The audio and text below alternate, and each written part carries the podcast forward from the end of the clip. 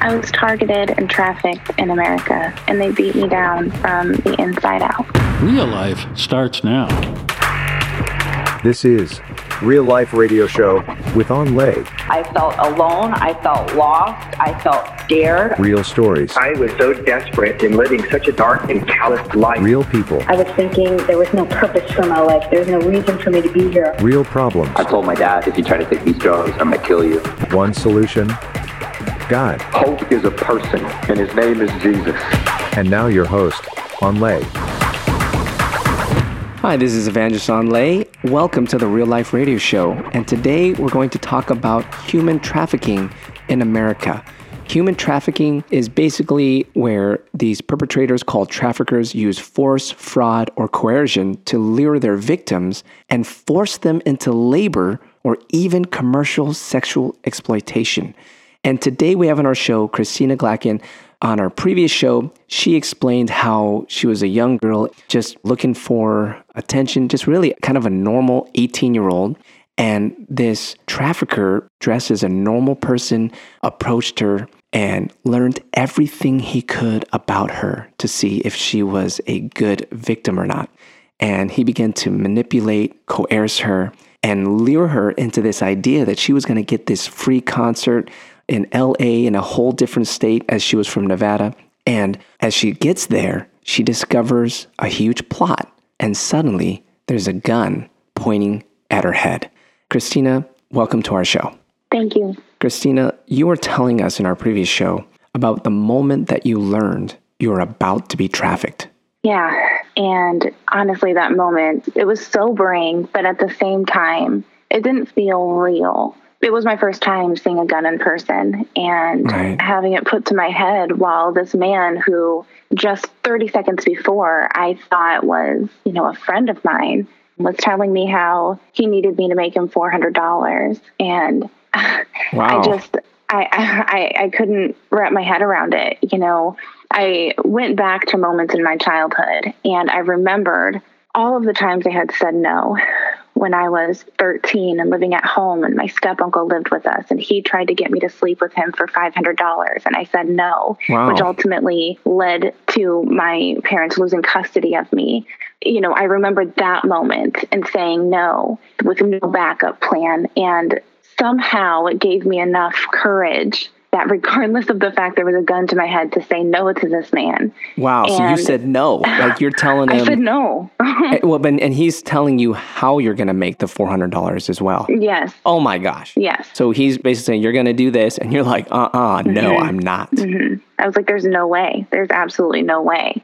You know, I've always been a very stubborn individual, and I do think that's what kept me alive thus far. Yeah. And that day, I mean, you know, honestly, the strangest part about that moment was after I said no because I anticipated, I mean, I had a gun to my head. Yeah. You know, worst case scenario is what I anticipated. And he just slowly set the gun in his lap and he said, okay. He's like, get in the back seat, switch spots with her. Because the girl that had just befriended me was sitting in the back seat with my purse and her purse and all of my belongings in there. This man mm. had already taken my ID because he was supposedly going to get me a fake ID with my picture on it. Right. And I had, you know, nothing. And he had oh, me man. switch places with her and we went to McDonald's. I mean, so like, wow, weird. Yeah. I mean, to be shocked doesn't really describe what I experienced in that moment. I was confused, I was anxious, I was feeling like I was going to be getting all my things back soon, but I also was like, that's too good to be true.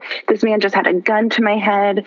And thinking about, wasn't he my friend? Just reliving all of the conversations I had had with him mm. and all of the things I had told him about my childhood and all of the encouragement and support he had given me verbally. And I'm thinking, betrayal. Yeah. and I'm like, okay. But then it's like, you know, you almost still want to trust him because we're going to McDonald's now. You know, he put the gun down. I said no. He kind of respected that. You know, I was 18. Yeah. I couldn't make sense of any aspect of the world, let alone a world that looked like that. So you're thinking it worked. I mean, you're kind of like, okay, wait a minute. I got control a little bit here. Yeah. And then he feeds you a meal. Yeah. But there was a goal behind that meal. Yes, probably multiple goals. But I remember we went to McDonald's and I got the 10 piece chicken nugget meal and regular honey and an orange soda And I just remember that the soda tasted really off. And I told him something's wrong with this. I'm not going to drink it. And he kept saying, No, you need to drink it. And I started to feel a little weird. And I was like, Oh my gosh, there's something in this drink. There's something in this oh, drink. So that stood out. But honestly, it didn't stand out to me as much as the chicken nuggets and the regular honey because that was the last meal that I ate for seven days. Oh my gosh. And, you know, thinking back, had I known that, I would have put a chicken nugget in my pocket. I would have done something different so I'd have something to eat later. That's horrible. Honestly, I thought that we were going to go drop this girl off. And that's why she was in the front seat of my two door car, was we were going to drop her off and then he was going to be dropped off somewhere and I was going to get my car back. I was thinking that. So, Kristina, when they took you to a hotel afterwards, what seemed to be their goal and what did they do to you? You know, initially, nothing. They tried to convince me, tried to say it'd only be one night, only $400. They'd let me leave. And I just kept saying no. I was like, I just can't do that. I can't do that. It's just not who I am. I can't do that. And the first couple of days, they ate in front of me. They wouldn't let me sleep, but they basically just acted like I wasn't there. So, like, they'd be talking to each other and, like, just ignore you? Yeah, just ignore me, ignore my entire existence. What on earth? Yeah, it was breaking me down mentally. That makes sense. Yeah. So, you're starting to feel like, do I even, am I even here? And there's some type of substance that they were giving you at the same time. No food, no sleep, but then they were giving you something else. What was that? So later, I found out that it was ecstasy. Oh, And the effects of ecstasy is if, you know, you're in a good positive mood, it really lifts your spirits. But if you are not, which I wasn't, it really amplifies that feeling as well. oh man. I started to kind of hallucinate, just lost all sense of reality. And I didn't even know really if I was existing anymore at that point. You know, the way that they acted as if I wasn't there, the sleep deprivation, the starvation, the drug. You were being broken down. Yeah. Now, at this point, for days, they're doing this to you. Mm-hmm. What was your mindset when you actually caved in and agreed to comply to their demands? Yeah, so it was on the fourth day. My mindset was I've tried everything I can, and maybe if I just do this for one day, that they really will let me go. Uh-huh. But they amplified and increased what their methods were to break me down. It didn't just stop at sleep deprivation, it didn't stop at no food or being drugged. Right. You know, they began to beat me Oh and gosh. just dehumanize me. I remember he had all of these men in the room and forced me to get undressed and get in this towel and put me in this tiny bathroom in the hotel and turned the shower water all the way on hot and had me get on my knees in front of the door and close the door. And he told me that when I was ready to agree with his plan to knock on the door and he would let me out. Oh my gosh. And you were telling me before that you felt in your mind not only all of that coercion, Mm-hmm. but then you're also feeling like, oh my gosh, I'm to die in this room with the steam and all this. Oh my gosh. So they were just basically torturing you using Mm-hmm. all these mind tricks and all these emotional games. Is that right? Yeah, at this point, I mean, they had tried so many different tactics. And I look back and I think, gosh, if I would have just given in sooner, right? Mm-hmm. And the only reason why I think that is because that's literally what he led me to believe. Wow. When I finally gave in, I remember him being like, gosh, if you would have just basically blaming me that he had to do all of these things.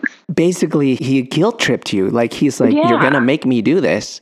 You're going to make me. Oh yeah. Oh my gosh, I hate that. Yeah, like I made it so much harder than it needed to be, you know, on everyone. And just remember thinking, man, maybe maybe I did, you know? Wow. You know, let's stop right there. Kristina, we're going to have you on our next show to talk more about this and what happened after you said, you know, okay, I'll comply. And, you know, this is like master manipulation. This is coercion, really, is the correct term, is what was happening, this emotional abuse that you were getting. Kristina, thanks so much for sharing your testimony. We really look forward to having you on our next show. Thank you. Hold tight. I want to talk more with you. We'll be right back.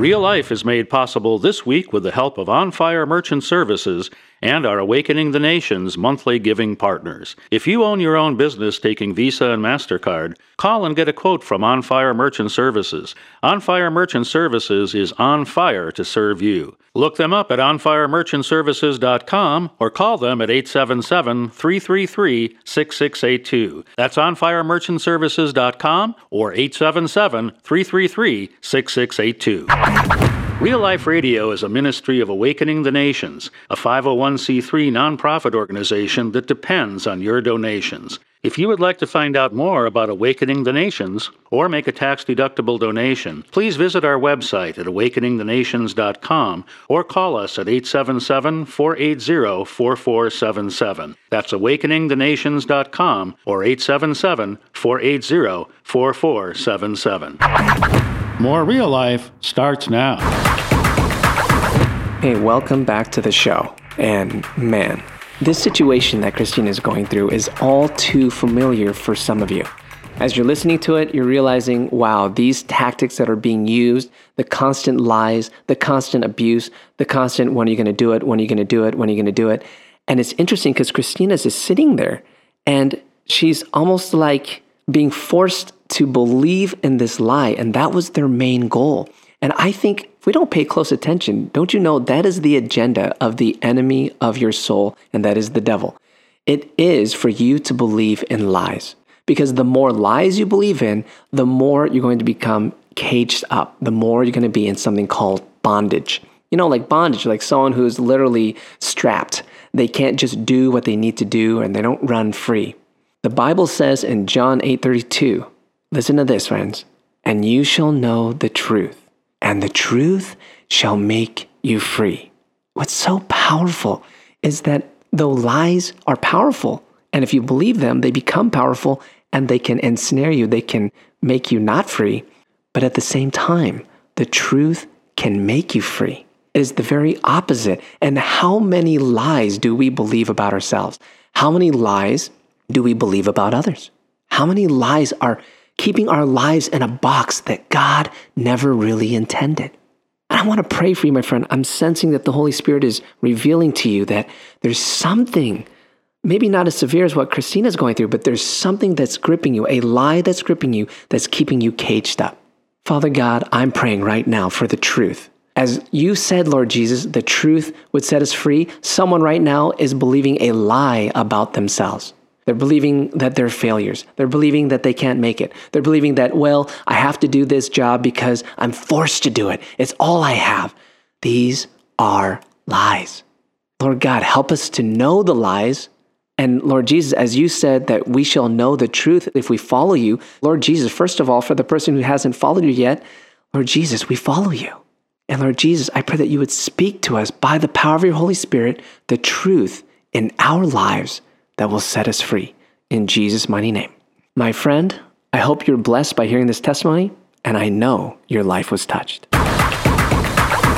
If you need prayer, please give us a call at 877 480 4477. That's 877 480 4477. See you next time.